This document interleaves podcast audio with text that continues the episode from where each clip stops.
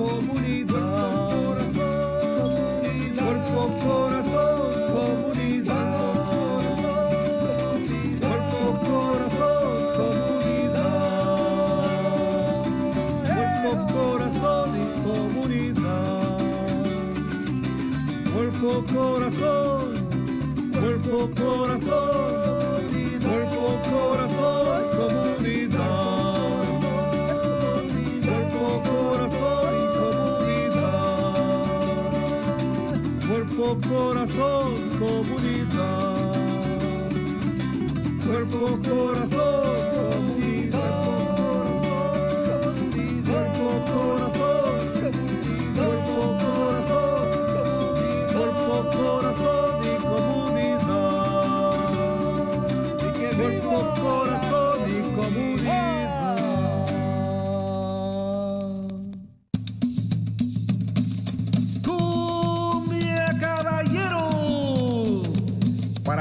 Toda el área de la bahía, este es su programa. Cuerpo, corazón, comunidad.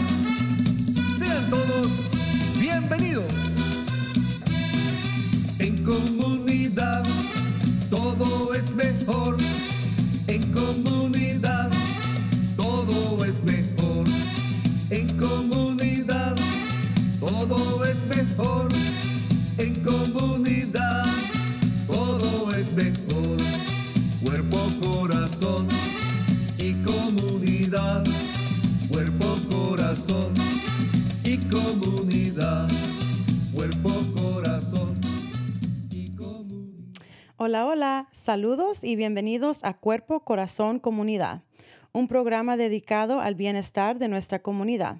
Transmitimos en vivo desde California todos los miércoles a las 11 de la mañana y por Facebook, YouTube y en la radio por KBBF 89.1 FM. El programa es retransmitido por KWMR 90.5 FM los sábados a las 10 de la mañana y por el canal 26 de Marin TV. A lo largo del mes, para más información y recursos, visite la página del Centro Multicultural de Marín en multiculturalmarin.org y cuerpocorazoncomunidad.org. Yo soy Samantha Ramírez, soy una educadora, activista y oradora y trabajo como la co- coordinadora de alcance comunitario de salud mental y servicios de recuperación para el condado de Marín. Muy bien, Vamos a comenzar con el programa de hoy. Hoy estaremos platicando sobre psicosis, educación, desmantelar y apoyo. Pero antes que nada, pedimos dos minutos para responder a la encuesta de evaluación del programa que pusimos en Facebook. También pueden poner comentarios, likes, corazones o enviar textos a Marco al 415-960-5538. Nunca sabemos cuándo ocurriría un desastre. Por eso la campaña de Listos California informa al público sobre preparación en caso de emergencias. Conozca los cinco pasos sencillos para prepararse para cualquier desastre natural. Número uno, reciba alertas para saber qué hacer. Número dos, haga un plan para proteger a los suyos. Tres, prepare una bolsa de emergencias con lo que pueda necesitar. 4. Prepare una caja de estadía por si tiene que quedarse en casa. Y número 5. Ayude a sus amigos y vecinos a prepararse. Para más información, visite la página www.listoscalifornia.org. ¿Qué dice usted? Bienvenidos los comentarios, consejos, consultas y reacciones por nuestra página de Facebook Cuerpo, Corazón, Comunidad.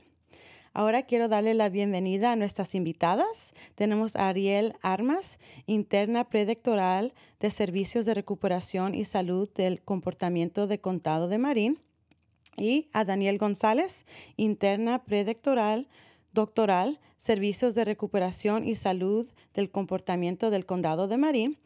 Bienvenidas, muchas gracias por estar aquí con nosotros. Gracias, buenos días. Ok, muy bien. Entonces, hoy el tema es psicosis. ¿Qué, qué significa eso? Sí, el día de hoy vamos a hablar de psicosis. Hay varias eh, síntomas que son bajos de la psicosis, pero vamos a hablar de, de todas esas. En general, la psicosis se puede entender como una pérdida de la realidad. mm. Es cuando una persona no está eh, experimentando la realidad que las otras personas están experimentando. ¿Tiene algo que añadir, Daniel? Sí, yo creo que eso es lo fundamental, la, eh, la pérdida o la alteración en la percepción de la realidad. Y como hemos hablado en otros programas de radio, también es este componente importante de eh, las personas van a, a tener dificultades severas en el funcionamiento de la, de la percepción, el pensamiento, la conducta y otras áreas de su vida. Entonces, creo que eso es algo muy importante cuando hablamos de trastornos mentales, que tiene que haber una disfunción en alguna área, bien sea social, de trabajo am, o de, relaciones. Sí. Y uno puede tener, am, cuando empieza a tener psicosis, ¿cuánto, cuánto dura? ¿Es diferente para cada persona o?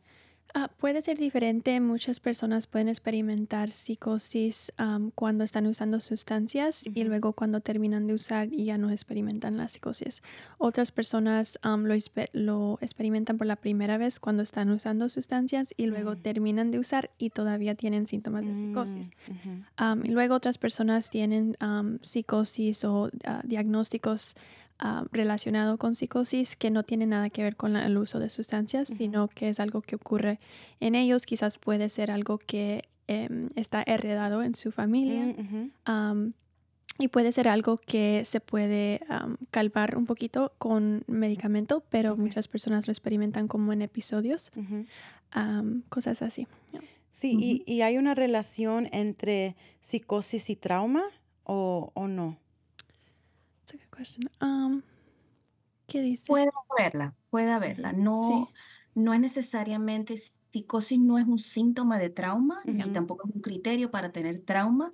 Sin embargo, algunas personas que sufrieron una experiencia sumamente traumática pueden desarrollar cierta psicosis le- eh, después en la vida. Y no necesariamente tiene que ser que tuvieron una experiencia traumática y ahí mismo les va a dar la psicosis. Pueden pasar años tal vez y algo pasó que hubo un lo que llaman un brote psicótico. mm, Sí. Um, yo creo que sería útil hablar de las síntomas o qué es el psicosis.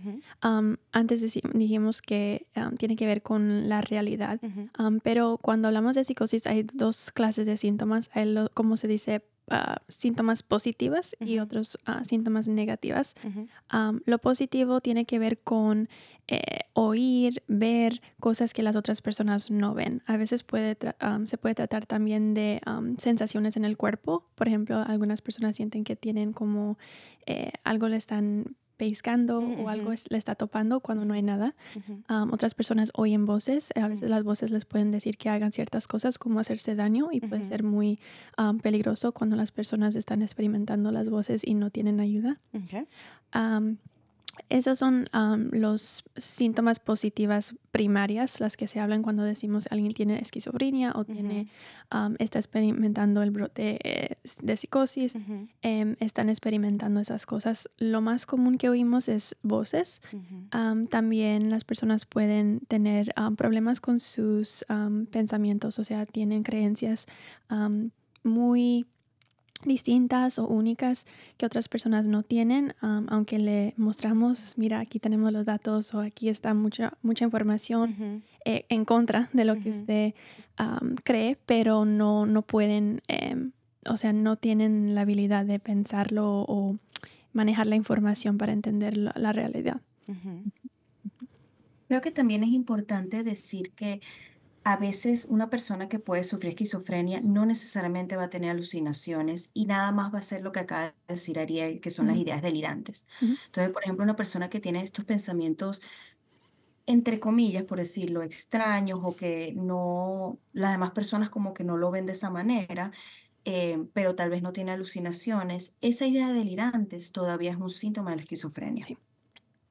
Alguien puede tener una, dia- una diagnosis de esquizofrenia sin haber experimentado alucinaciones, ah, pero si tienen las ideas como extrañas, como dice Dani, pueden tener ese diagnóstico.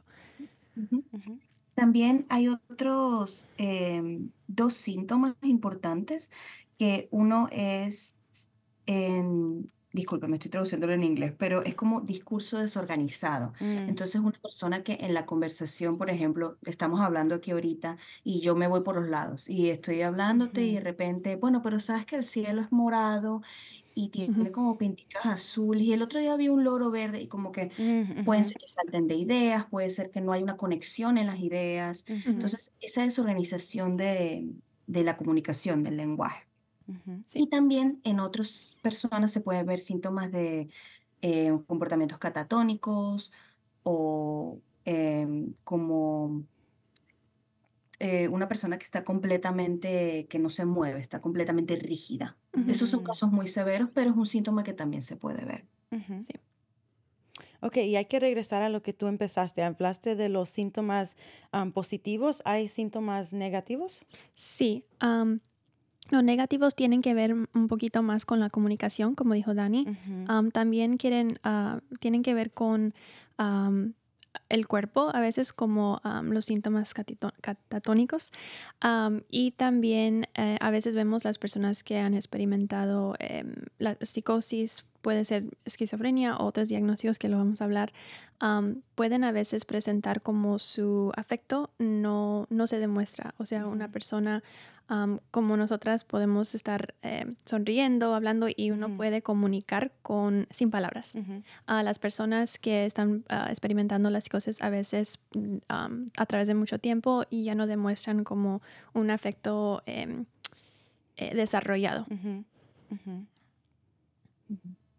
Y en el curso de la esquizofrenia, una persona que, que puede tener el diagnóstico durante toda su vida, como dijo Ariel antes, van a haber episodios, ¿verdad? Y durante esos episodios puede ser que la persona experimente alucinaciones, ideas delirantes, y en los periodos que no, está lo que llama un, peri- un periodo promodr- promodral o residual, que es donde se van a ver más estos síntomas negativos. ujú, Entonces, las personas pueden estar pendientes de estos síntomas negativos, como que ya, no está expresando bien sus emociones, está como eh, letárgico, am, incluso si no tiene esas alucinaciones. ujú. Esto es, esto es información muy importante. Y en temas de edad, esto puede ah, aparecer en niños, jóvenes, como ¿qué es la edad donde uno puede tener psicosis? Usualmente el periodo prodromal, que es, quiere decir antes del- de que empiecen los síntomas positivos, usualmente pasa en, en la adolescencia, pero como más tarde, 18, 17, Mm, 19 años. Y es un tiempo donde usualmente em, notamos que las personas que tienen un diagnóstico de eh, esquizofrenia em, empezaron a experimentar los síntomas negativos mm, en ese tiempo y luego quizás a los 20, 21, 23 empezó am, alucinaciones, otras cosas como más distintas y am, es común que empiece durante ese tiempo. Como dije antes, a veces las personas empiezan a experimentar psicosis por medio de usar eh, sustancias. Puede ser que en esas instancias ocurre luego en la vida, am, quiere ver con, am, se trata de cuándo están usando y qué están usando, cosas así.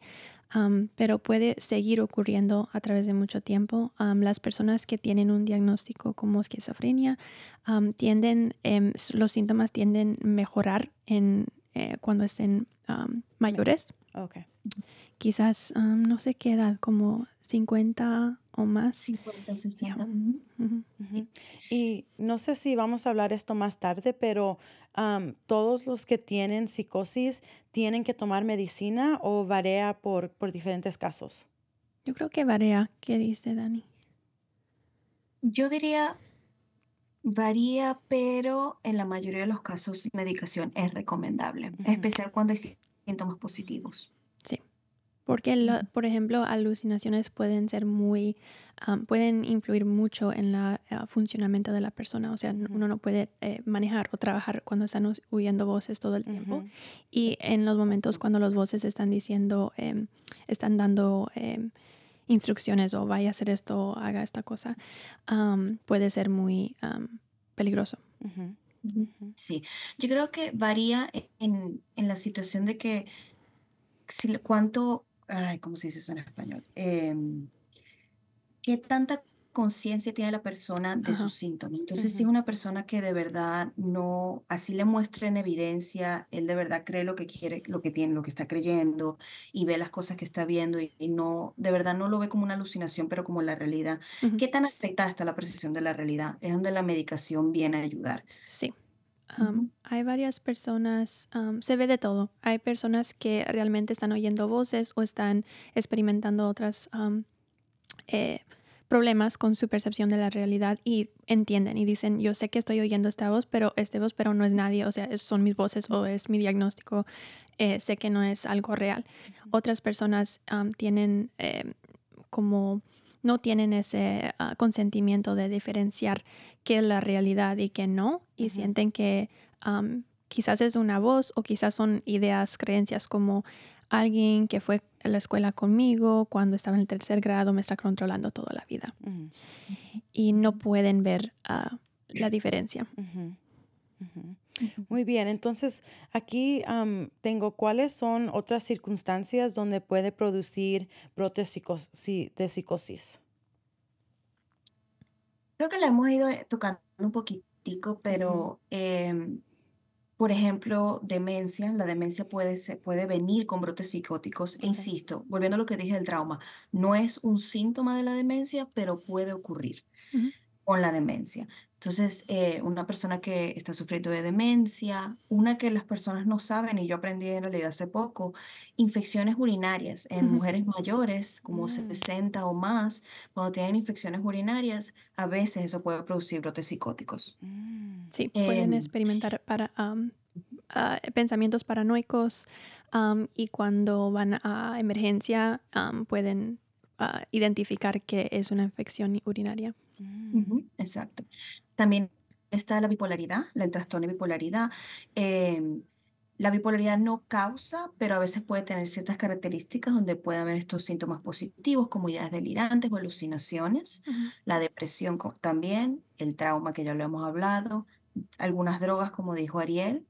eh, em, incluso síntomas de abstinencia de alcohol. Una persona que ha tomado alcohol em, severamente eh, cuando deja el alcohol puede ser que por la abstinencia, por un periodo, va a experimentar un brote psicótico. Puede Mm. experimentar un brote psicótico. No sé si Ariel quiere ag- agregar algo más. No, yo creo que son la mayoría. Creo que si está bien contigo, Sí. Sam, también sería bueno hablar un poquito de los diferentes tipos de psicosis. Ok. Ujú. Eh, porque cuando pensamos en psicosis, lo primero que pensamos es esquizofrenia y la Ujú. verdad es que hay diferentes Mm. diagnósticos, no solamente es esquizofrenia. Entonces, por ejemplo, tenemos algo que llamamos psicosis breve o psicosis breve aguda, también lo he escuchado que lo llaman, y la psicosis aguda eh, es lo que estamos hablando de que tal vez una persona no necesariamente va a sufrir de psicosis toda su vida, pero pasó por algo, un trauma, tomó una droga, algo, o la infección urinaria, algo en particular pasó Ujú. y eso lo diagnosticamos como psicosis breve. Y aquí es muy importante la duración. Entonces, la psicosis breve generalmente dura más de un día, pero menos de un mes. Ujú. Ujú. Después tenemos la esquizofrenia, que es así, ya es el diagnóstico que hemos estado hablando todo este tiempo. Y la esquizofrenia debe durar por lo menos seis meses para hacer el diagnóstico. ¿ok? Mm. Y otro importante que la gente no conoce mucho es la esquizoafectivo. Esquizoafectivo quiere decir personas que eh, al mismo tiempo que tienen los síntomas positivos, alucinaciones, ideas delirantes, también experimentan un trastorno emocional, bien pues sea depresión o manía. Mm. En ese caso, con el esquizoafectivo, las personas que experimentan eso a veces han- le han dado diferentes diagnósticos. Una vez le dieron depresión, otra vez le dieron esquizofrenia, y hasta que alguien, un proveedor, identifica que es em, esquizoafectivo. Quiere decir que hay periodos donde tienen síntomas de depresión, y eso lo hemos cubrido antes aquí en el programa, am, sintiendo, no teniendo aliento, falta de ánimos, todos los síntomas que vienen con la depresión y a veces también experimentan em, los síntomas de psicosis. Puede ser los síntomas positivos, alucinaciones y otras cosas, pero también am, hay un poco de... am, se ve casi, si- se ve similar lo negativo, am, los síntomas negativos de psicosis como fatiga, em, también falta de motivación, cosas así. Se ve muy similar que a la depresión. Pero cuando ocurren las dos cosas, am, le damos el diagnóstico de esquizo- esquizoafectivo. Y creo que eh, tener esas diferencias es importante, como está diciendo Ariel, para poder tener el tratamiento adecuado, porque el tratamiento y las medicinas pueden cambiar, depende del diagnóstico que se tenga. Ujú. Sí, eso estoy, am, tengo una pregunta sobre eso, porque a veces cuando alguien está am, teniendo psicosis o, o no está en la realidad, ellos no pueden pedir ayuda a ellos mismos. Entonces, ¿cómo es ese proceso de ayudar a alguien en nuestra familia o algo? Porque am, tal veces ellos no puedan hacer eso para ellos mismos, ¿verdad? Sí. lo que vemos muchas veces con las personas que están experimentando psicosis, especialmente los brotes psicóticos por la primera vez, cuando nunca ha experimentado esto antes, es que las familias o la comunidad está buscando ayuda para la persona. Am, podemos pensar en un, un joven, alguien que tiene 20, 22 años, empieza a experimentar psicosis y están demostrando am, estos síntomas que la familia no reconozca en esta persona. Quizás la familia busca ayuda. Aquí en el condado de Marín puede ser por medio del equipo de Access o por em, la unidad de crisis, donde podemos ayudar a las personas que están activamente experimentando un brote psicótico. Le podemos traer a la unidad de crisis y ayudar a estabilizar los síntomas que están experimentando, darle medicina y empezar un tratamiento am, em, regular fuera de la unidad de, de crisis. También vemos que personas que quizás no tienen apoyo social, no tienen familia, amistades que le pueden ayudar, vemos en la comunidad que personas llaman al 9- 911 o a nuestro equipo de, de crisis móvil que venga a, a recoger o buscar una persona que quizás está en la comunidad, maybe están eh, caminando en la calle, medio tráfico y no, no tienen, no pueden eh, entender que no se puede hacer eso o están en otro, am, en su mente están en otro lugar y no entienden el peligro lo que está pasando. Podemos ver a personas que quizás están en la comunidad y están caminando y están gritando o están hablando con alguien que no está. Y a veces alguien en la comunidad puede llamar al 911 o a la unidad de crisis o el equipo de crisis móvil y le pueden traer um, al hospital o a la emergencia, ayudar en una manera, empezar un tratamiento y luego referirlos, referirle al cliente, a la persona que está experimentando psicosis, a un proveedor. Ok, muy bien. Daniel, ¿quieres añadir algo? No, creo que lo cubrió perfecto. Ok, y yo, yo tengo una pregunta sobre cuando alguien necesita tomar medicamien- medicamento, am, hay casos donde no quieren tomarlo y ¿qué se hace en ese caso? Sí, am, específicamente en nuestra unidad de crisis de estabilización, estabilización de crisis, am, a veces es, eh, pasa eso. Hay personas que vienen por medio de la policía o el equipo de cr- crisis móvil que les traen am, de la comunidad a la unidad es am, en el hospital de Marine General. A veces vienen personas que están experimentando psicosis y no quieren la medicina. Am, en caso cuando no están eh, eh, demostrando un peligro a sí mismos como para hacerse daño o a otra persona, hacerle daño a otra persona y si se pueden cuidar de sí mismos, no se puede eh, eh, forzar a tomar medicamento. Pero cuando una persona está demostrando peligro a sí mismo, puede hacerse daño. Tien- tienen voces que le están diciendo que se hagan daño o los voces le están diciendo que hagan daño a otra persona o no pueden cuidar de sí mismos, eh, no pueden comer, no pueden estar solos. Em, a veces se tiene que dar medicamento am, eh, aunque no quieran. Am, los doctores tienen que tomar la decisión de, de darle medicamento para que puedan estabilizar los síntomas. Muy bien. Entonces, este, este programa es, es muy importante para dar recursos y, y hablar de diferentes temas para que la comunidad pueda saber, am, you know, qué cosas estar poniendo atención, ¿verdad? Entonces, ¿cuáles son como las cosas que debemos de estar viendo en nuestros familiares, en nuestras amistades, que pueden tal vez am, darnos la señal que tal vez algo está pasando allí um, para el psicosis, como, you know, um, like warning signs, no sé cómo Ajá. se dice en español. Yo creo que una de las más importantes es la, la persona que está al lado de ti es la que más te conoce en teoría. ¿verdad? Entonces, ver cualquier cambio que una persona pueda tener en su comportamiento, algo que sea muy, diferente a como eran ellos antes, lo que decimos en inglés baseline, ¿verdad? Ujú. Como que su base.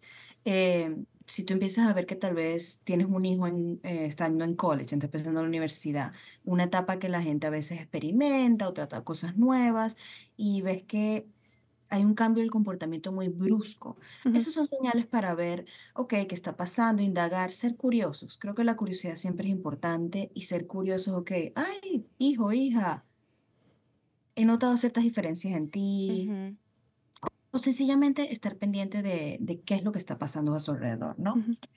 Am, otro factor de riesgo que estoy pensando también es si hay historia familiar de eso. mm, No significa que necesariamente vaya a ocurrir si tienes una historia familiar, pero definitivamente aumenta un poquito el riesgo. ujú, Em, si en tu familia ha habido gente que ha- con brotes psicóticos en el pasado. ujú, Sí, am, cuando hay em, un historial familiar de eh, psicosis, es importante también manejar el estrés. A veces vemos que una persona tiene un riesgo debido a su familia, o sea, hay alguien en la familia que ha tenido eh, psicosis antes y la persona, o to- todos empezamos con nuestros riesgos genéticos y a veces el estrés es lo que em, genera el- los síntomas. Puede estar ahí como, eh, como apagado solamente por el riesgo genético, pero cuando agregamos el estrés como un cambio de empezar el la universidad o moverse al otro lado o una- un divorcio, cosas así que pueden generar cambios y estrés, pueden ver- podemos ver que empiezan los síntomas ahí. Es como am, lo que, eh, como un detonante. Y también, como dijeron antes, el uso de sustancias también puede Es posible. afectarlo. Pero no siempre, solo a veces. Solo a veces, ya. Yo creo que es... Ay, dale.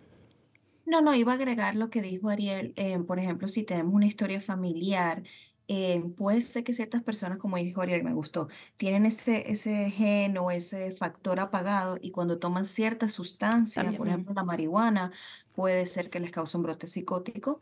am, y hay más riesgo si tienes ese, ese gen ahí familiar, ¿no? Entonces, eso es bueno, impo- importante saber la historia familiar en ese sentido. Sí. ya. Am, yo creo que es súper importante también hablar de los mitos o ideas Ujú, que tenemos, especialmente porque vemos en nuestra cultura, por ejemplo, en la tele o en películas, vemos que hay una cierta como imagen de las personas que tienen esquizofrenia am, y lo, am, lo vemos como algo que es las personas que pasan por la psicosis son locas o pueden hacer daño a otras personas o son violentos y muchas ideas que son en realidad mitos. ujú, Am, y creo que este programa, lo, lo más importante en este programa es proveer recursos, pero también em, desmantelar ciertos Sí. mitos y ideas que pueden ser dañinos para la comunidad y para las personas que están necesitando ayuda. Quizás podemos hablar un poco de eso también. Sí, yo pienso que eso, eso es un muy buen punto, que tenemos que platicar de las cosas para que am, ayude a, a personas que puedan pedir ayuda o a que la gente no se sienta sola, ¿verdad? Porque ah, a veces tenemos a personas en nuestras familias y han pasado por algo, pero nos da mucha pena, ¿verdad? Entonces am, hay que, hay que de- desmantelar y, y crear como que más ah, entendimiento Sí. sobre, lo- sobre los temas y, y que puede uno am, tener di- diferentes am, ah, en- enfermedades o diferentes cosas y todavía vivir una vida sana Sí. y productiva, ¿verdad? No porque uno tiene algo significa que no, que no importa o que no puede tener una vida como los demás. Sí, yo creo que lo más importante y algo que a veces les sorprende a las personas cuando les digo es que alguien con esquizofrenia o con esquizoafectivo, otro diagnóstico que tiene que ver con la psicosis,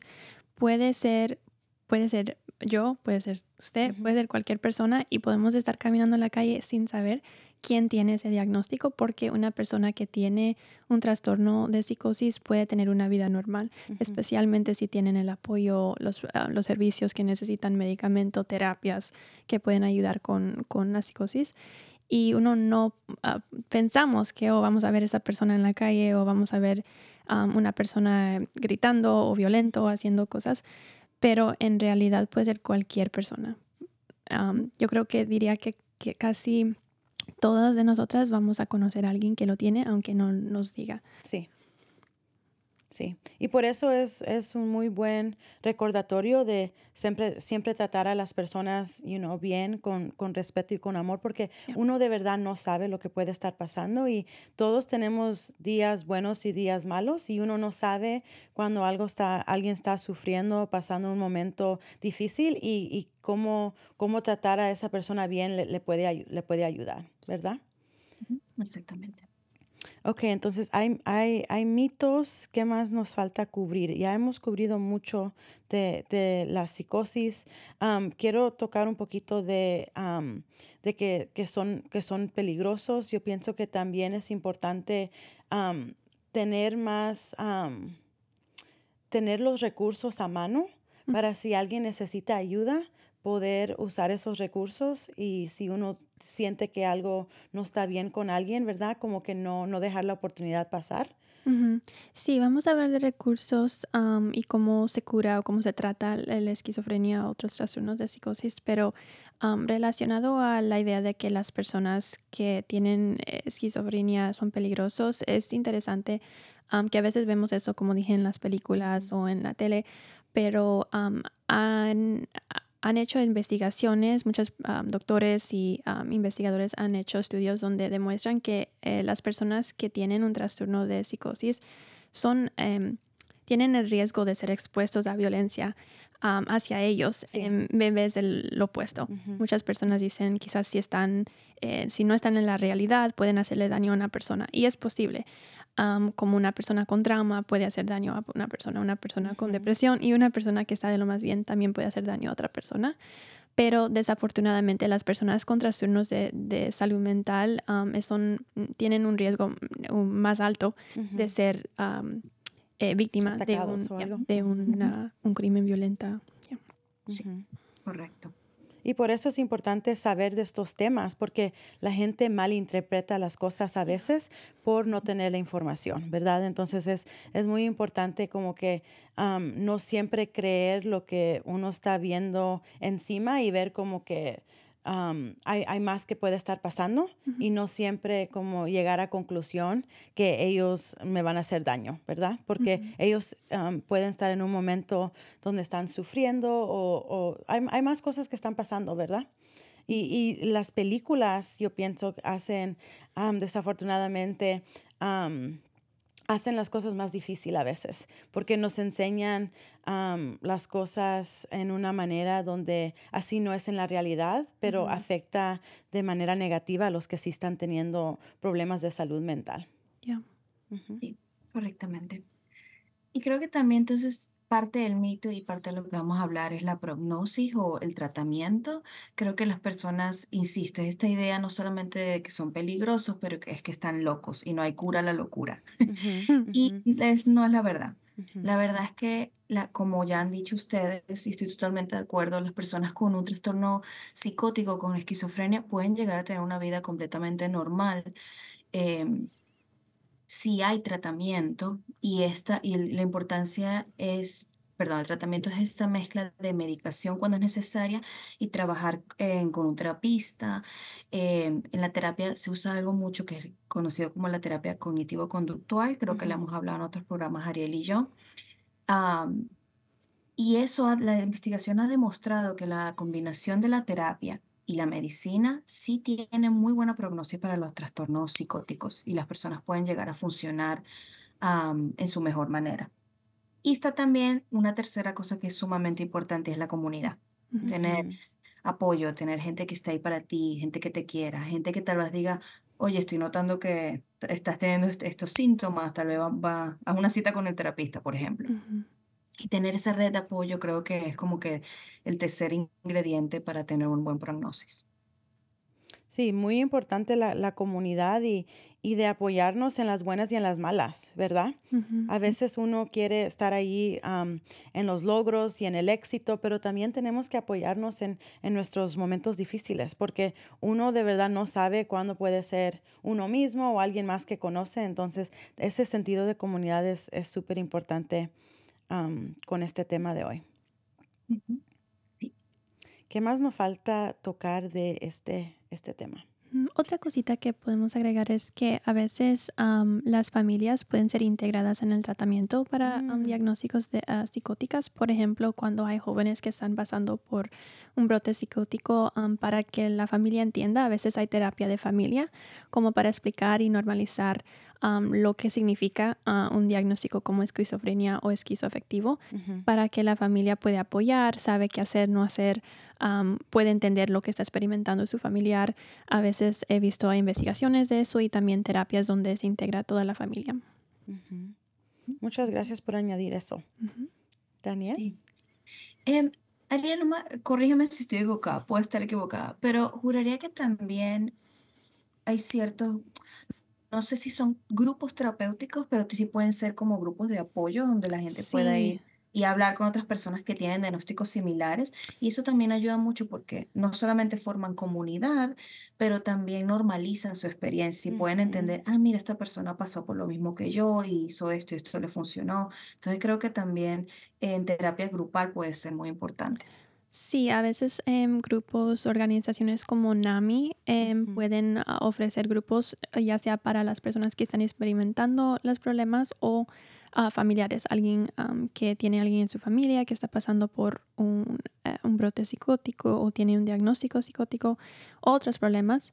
También aquí en el condado de Marin tenemos el Enterprise Resource Center, que es una organización que es em, totalmente... em, manejado por personas que tienen diagnósticos de, um, trastornos de salud mental y a veces tienen programas ahí, actividades, grupos y cosas así. Todas las personas que trabajan ahí también tienen experiencia vivida de tener problemas, no solamente con la psicosis, pero um, con toda clase de um, trastornos mentales. Y quiero dar una última comentario con, con lo que está diciendo Ariel de las familias. No solamente involucrar las familias en tratamiento de la persona, a veces creo que las familias o la persona que esté en cargo de cuidar a la otra persona eh, necesita apoyo también y es válido. Yo creo que es válido también entender que es difícil en ciertas situaciones en cuidar de otra persona o estar pendiente de ciertas cosas y que estas personas también tengan su propio apoyo individualizado, creo que también es importante. Entonces pueden ser grupos de los- las personas que cuiden de una persona con psicosis, por ejemplo. Entonces, para que tengan también ese sentido de comunidad.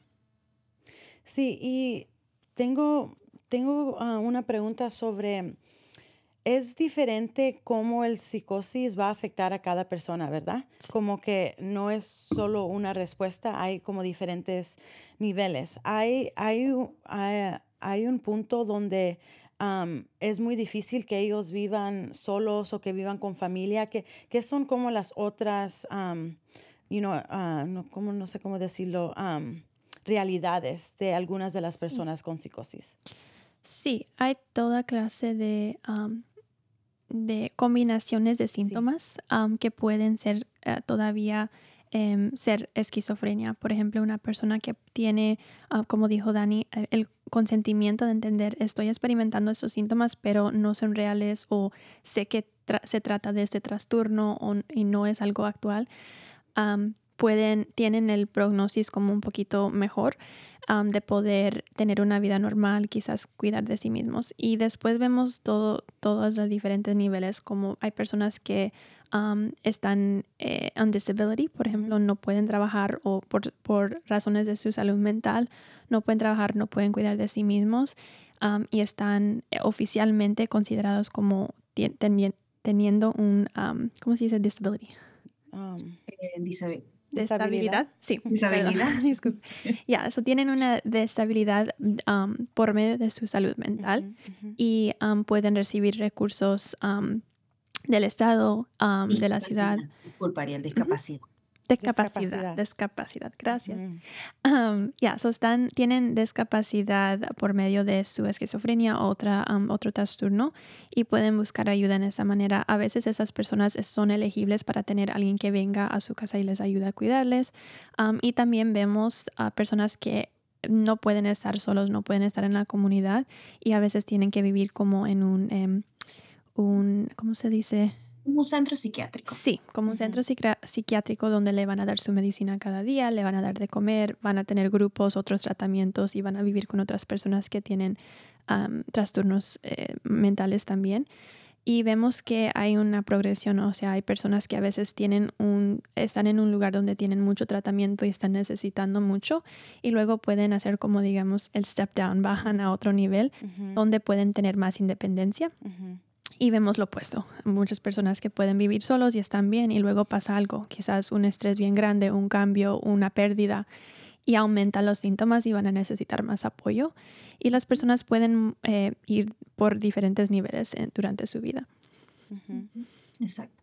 Sí, yo pienso que eso es algo ah, muy importante, que a veces pensamos que la vida es como solo va en una dirección, pero la vida a veces nos, nos da retos o diferentes cosas que, que nos dan problemas y tenemos que sobrepasarlos. Entonces está bien cuando eso pasa, pero hay que, hay que pedir apoyo y no, no hacer a las, a las personas sentir menos si están pasando por un tiempo duro, porque ah, pasa. Vamos a compartir ahorita un video. ¿Quién quiere introducir el video? Ah, yo puedo. Es, es un video bien bonito, a mí me gustó. Es un caso de, un cartoon, una comiquita, pero es un caso de una persona con esquizofrenia y me gusta porque lo normaliza mucho, como para desmantelizar todo lo que hemos estado hablando de los mitos sobre la esquizofrenia. Entonces, me parece que esto, este video es un buen ejemplo de ello.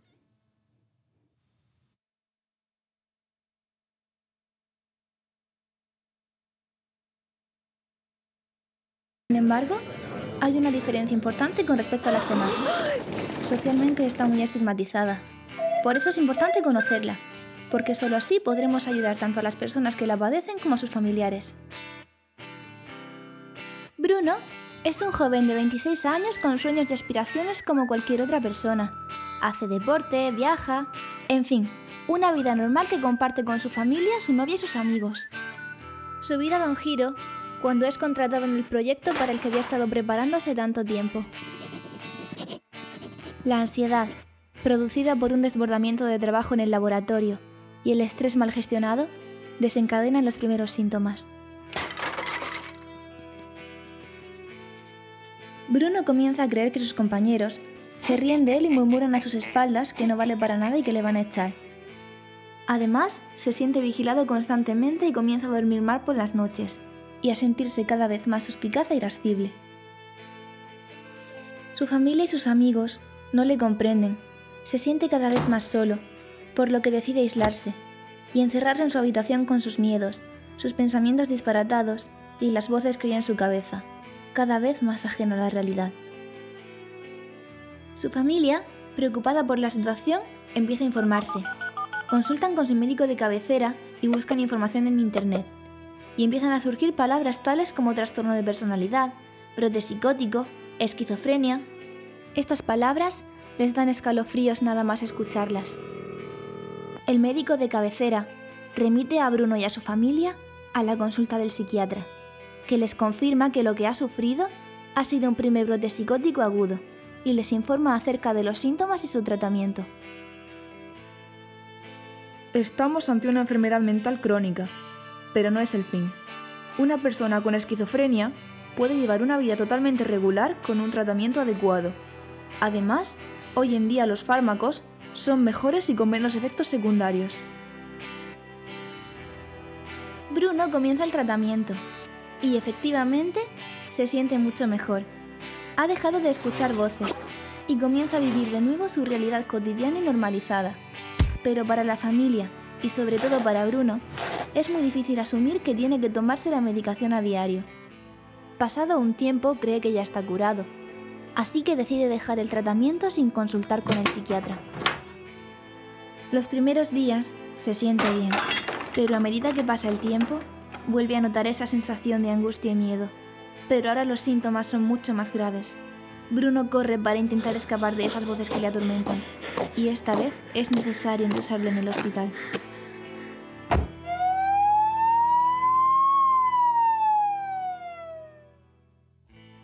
En esta ocasión, el esfuerzo para recuperarse tendrá que ser mucho mayor tanto para él como para su familia, por lo que ahora, aparte de seguir el tratamiento indicado por el psiquiatra, se le deriva a un hospital de día. donde se le enseñará a tomar conciencia de la enfermedad mediante actividades terapéuticas y técnicas especializadas. En el hospital de día os informamos de vuestra enfermedad y la importancia de ser responsables con los tratamientos y las recomendaciones de los médicos, para evitar así nuevos brotes y nuevos ingresos. Bruno ha aprendido que tiene que visitar regularmente al psiquiatra, seguir el tratamiento de manera constante y que no puede abandonarlo cuando quiera. También ha aprendido a no estar solo. Ahora acude a una asociación especializada en la que conoce gente, tiene amigos y le ayudan a volver a normalizar su vida realizando actividades y talleres como el de búsqueda de empleo. Además, en la asociación, su familia ha recibido apoyo y formación sobre la enfermedad, para saber cómo ayudarle en todo momento.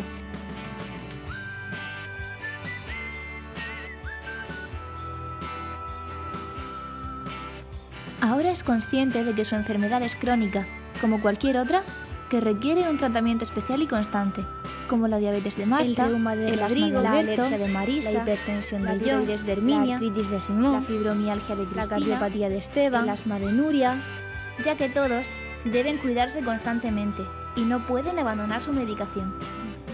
Por fin Bruno ha aprendido a manejar su enfermedad.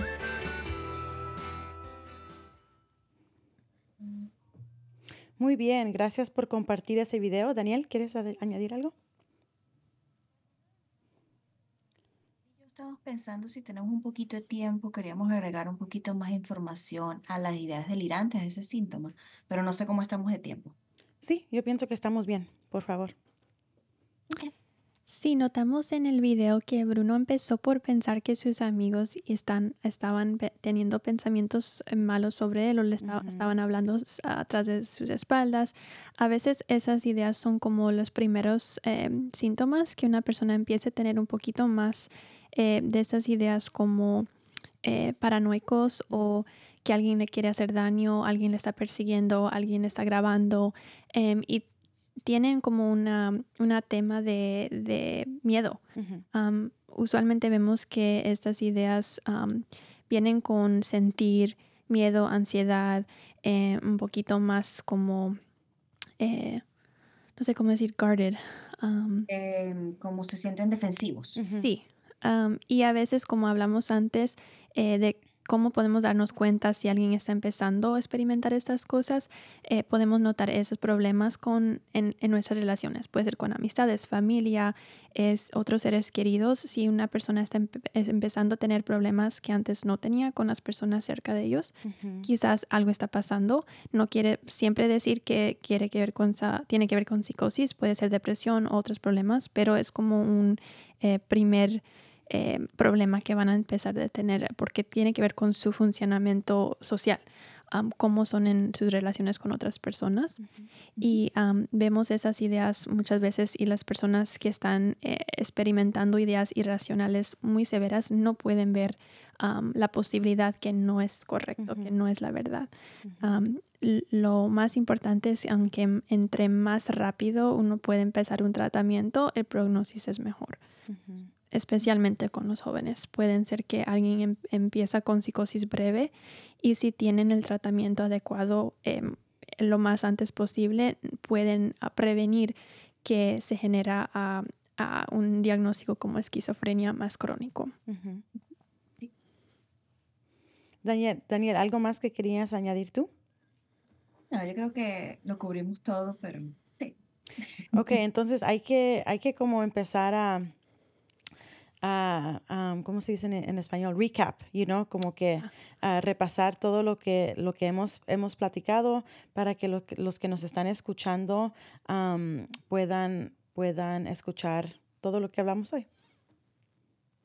El tema de hoy era sobre la psicosis y platicamos de los diferentes tipos y las diferentes maneras que uno puede ver cambios en, en, las personas, también hay, hay es más común, la gente sabe de la esquizofrenia, pero hay diferentes tipos, ¿verdad?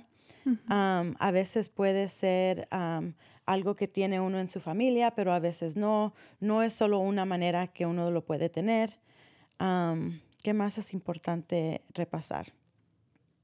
Em, como vimos en el video, am, lo importante es entender que si alguien tiene un diagnóstico como esquizofrenia o esquizoafectivo, que son diagnósticos crónicos, que es muy importante mantener am, una conexión con servicios. Sí. Am, a veces las personas experimentan una, eh, que los síntomas disminuyen cuando están usando medicina o están en la terapia y luego mm, quieren parar la medicina porque dicen pues ya estoy mejor, ya me curé. Y como vimos en el video, puede ser que vuelven los síntomas y vuelven peor. Mm, Um, y puede ser mucho más difícil estabilizar la situación ah, y la persona cuando sienten que quizás no es importante tener siempre la conexión con los servicios. Aquí en el condado hay muchos servicios, tenemos terapia, eh, um, personas que u- ayudan con servicios sociales, eh, aplicar por la em, aplicación de discapacidad si una persona no se puede cuidar de sí mismo. Um, hay hasta eh, ayuda con transporte, las personas que no tienen los recursos para llegar a sus citas, tenemos servicios para esas personas también. O sea, hay de todo y es importante saber qué es lo que se puede ofrecer a las personas que están sufriendo por esos problemas. ok, muy bien. Creo que la otra parte importante de, en el recapítulo es la importancia de la comunidad y el apoyo y el saber y entender que porque una persona tenga esquizofrenia no significa que sea loco o que sea agresivo o que va a ser agresivo, solo significa que tiene una condición en la cual necesita apoyo, amor y entendimiento. Y es como cualquier otra condición, bien sea una enfermedad u otro trastorno mental, donde con los recursos suficientes y el apoyo suficiente la persona puede llegar a tener una vida estable. Sí, yo pienso que es muy importante, como acabas de decir, Daniel, la, la, la comunidad. Y, y también tengo una pregunta sobre, a veces el instinto de las personas cuando necesitan ayuda es llamar a la policía. Mm. Pero a veces es mejor llamar a una de las otras opciones. Sí. ¿Es, es correcto? Si, si uno piensa que es algo teniendo que ver con la salud mental, puede llamar al, al número de crisis o el número de... am, de ¿cuál es, el- cuál es el otro? 988. Sí. Ya. am, Am, sí, tenemos, a veces es, puede hacer la experiencia un poquito más estresante cuando em, la policía está envuelto. Por ejemplo, si alguien está experimentando eh, eh, síntomas positivas, están experimentando voces o alucin- otras alucinaciones y tienen mucho miedo, porque imagínense cuando si tiene uno- una voz que no es suyo en la mente, que le está gritando o le está diciendo que haga cosas malas, va- la persona va a sentir miedo. sí. Um, so cuando luego llaman la policía, ya vemos, tenemos ya como una idea de que si llaman la policía es porque hice algo malo. Um, y me van a llevar a la cárcel o no sabemos, muchas personas no saben lo que, lo que va a pasar. Y si no son punitivo. documentados, perdón. Es muy punitivo, es Sí. muy de castigo, esta idea de castigo. Sí, y especialmente si no sabemos si la persona, si estamos llamando por alguien en la comunidad, no sabemos si están documentados o si tienen otros, ah, si hay otros rie- riesgos relacionados con llamar a la policía. Um, y por esa razón tenemos en el condado em, nuestro equipo de crisis móvil. Son personas que son eh, terapeutas entrenados para em, intervenir en casos como problemas con am, la salud mental en la comunidad. Uno llama y ellos pueden venir a la casa o a la comunidad donde está la persona para ayudarles y tratar de llevarles o al hospital o nuestra unidad de crisis para que la persona pueda recibir servicios. Ok, muy bien. Todavía tenemos unos cuantos minutos, entonces no sé si hay algo más que quieren añadir sobre, sobre el tema. Hmm. ¿Piensan que, que cubrimos las cosas más importantes? Yo creo que sí. A ver si... Porque si no, yo, yo he estado empezando algo nuevo con el programa, Mm. donde me gusta pe- ah, preguntarle a los invitados. am, eh, el, el- el programa se llama Cuerpo, Corazón, Comunidad. Ya, ya sabemos que van a ser doctoras pronto, entonces po- podemos ver que tienen un amor para la comunidad, pero me gusta saber de nuestros invitados qué son cosas que ustedes hacen para cuidarse sus mentes o sus cuerpos, para aprender un poquito más de ustedes. Los estoy poniendo on the spot porque no, no platicamos sobre esto, pero es yo, Daniel. Ya, am, yo creo que Am, depende. Dani y yo hacemos mucho trabajo, somos pasantes aquí en el condado de Marín, tratamos a diferentes pacientes, am, podem- vemos a niños, vemos a adultos. ahorita trabajo en la unidad de crisis y también Dani trabajó ahí. Hacemos muchas diferentes cosas relacionadas con salud mental y es un trabajo que nos cuesta am, Sí. el cuerpo, el corazón y Ujú. también nuestra comunidad, que tenemos nuestras comunidades, amistades, am- familia que nos apoyan en apoyar a, a- a nuestros pacientes. Am, para mí algo súper importante para mi cuerpo, corazón y cultura es que bailo. Sí. Ah, ya. Ah, me gusta bailar mucho. am, cuando estaba en la universidad bailaba salsa, estaba en equipo, hice muchas clases. Am, a veces enseñaba am, clases privadas y es algo que me gusta mucho. Como estudiante no es siempre mucho tiempo, pero es algo que me encanta y que siento am, que es, es muy importante para mover el cuerpo cuando Sí. estamos cargando no solamente nuestros problemas, pero los demás. Y es ejercicio, ayuda con nuestro estado de ánimo y también am, bailando salsa, bachata, todas las cosas Ujú. que son de nuestra cultura, siento una conexión de esa manera. En nuestra cultura tenemos muchas ideas como que a veces pueden hacer daño. Aquí en el en la programa estamos hablando de mitos y son eh, tradiciones o costumbres que tenemos que a veces pueden eh, generar problemas, pero también tenemos em, muchas cosas de nuestra cultura que traen alegría y comunidad y conexión. Me encanta eso. Yo también soy bailadora. Ay, Vamos a tener que platicar más sobre eso. Daniel, cuéntanos, tenemos un minuto más. Cuéntanos qué haces tú para ah, cuidar tu, tu cuerpo y tu ah, mente. Ok, yo voy, voy a ser rapidita, pero yo tengo mis dos perritos que amo y adoro y eso, es- esa es mi vida. Y yo lo que hago es caminar mucho. Me gusta salir a caminar con ellas. eh, cuando me siento muy pesada, como que yo lo llamo muy cargada emocionalmente, en salir a caminar, especialmente aquí en San Francisco, donde hay todas estas colinas. Ujú. Salir a caminar con los perritos me calma mucho, como que me centra a mí. Y lo otro que me gusta hacer mucho es leer. Yo leo mucha fantasía, am, y novelas de ese estilo, y es algo que a mí me, me ayuda mucho, me relaja mucho poder hacer algo que disfruto. Sí. Y esto en las personas se puede ver diferente. Puede ser personas que les guste jugar videojuegos, personas que les guste bailar, personas que les guste ir a correr. eh, pero de verdad conectar con las cosas que, que te traen felicidad y paz, yo creo que es muy importante para, para la salud mental y emocional. Sí, pues muchas gracias a las dos por compartir eso. Vamos a tener am, un tema de baile en, en, en febrero también, entonces qué rico. am, sí, va a ser, va a ser muy bien. Y am, yo pienso que es importante también am, recordar de cuidarnos. So, muchas gracias por compartir. Ahora vamos a empezar los anuncios comunitarios. Ah, su ser querido necesita apoyo emocional. Grupos de apoyo para familias todos los sábados de 10 a 11 y media en Canal Alliance, 91 Larkspur Street, San Rafael. Hay cuidado de niños y refrigerios. Es un espacio seguro.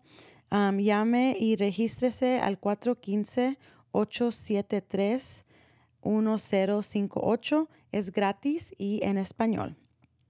Si está experimentando síntomas, situaciones o dificultades estresantes, cuales afectan su funcionamiento, humor, conexión o vida en otra manera, pueden llamar a la línea de acceso en el condado de Marín a 1-888-818-1115. Allí le darán una evaluación para determinar sus necesidades y conectarlos con servicios de salud mental. También tenemos Día de las Mareas Reales 2024. Los invitamos a reu- reunirse durante las mareas altas del año, conocidas como mareas reales, para recolectar datos sobre el riesgo de inundaciones en el vecindario de Canal. Sábado 10 de enero. Ok. muchas gracias por estar aquí con nosotros. Nos despedimos. Esto fue ah, Cuerpo, Corazón, Comunidad. Muchas gracias. Gracias.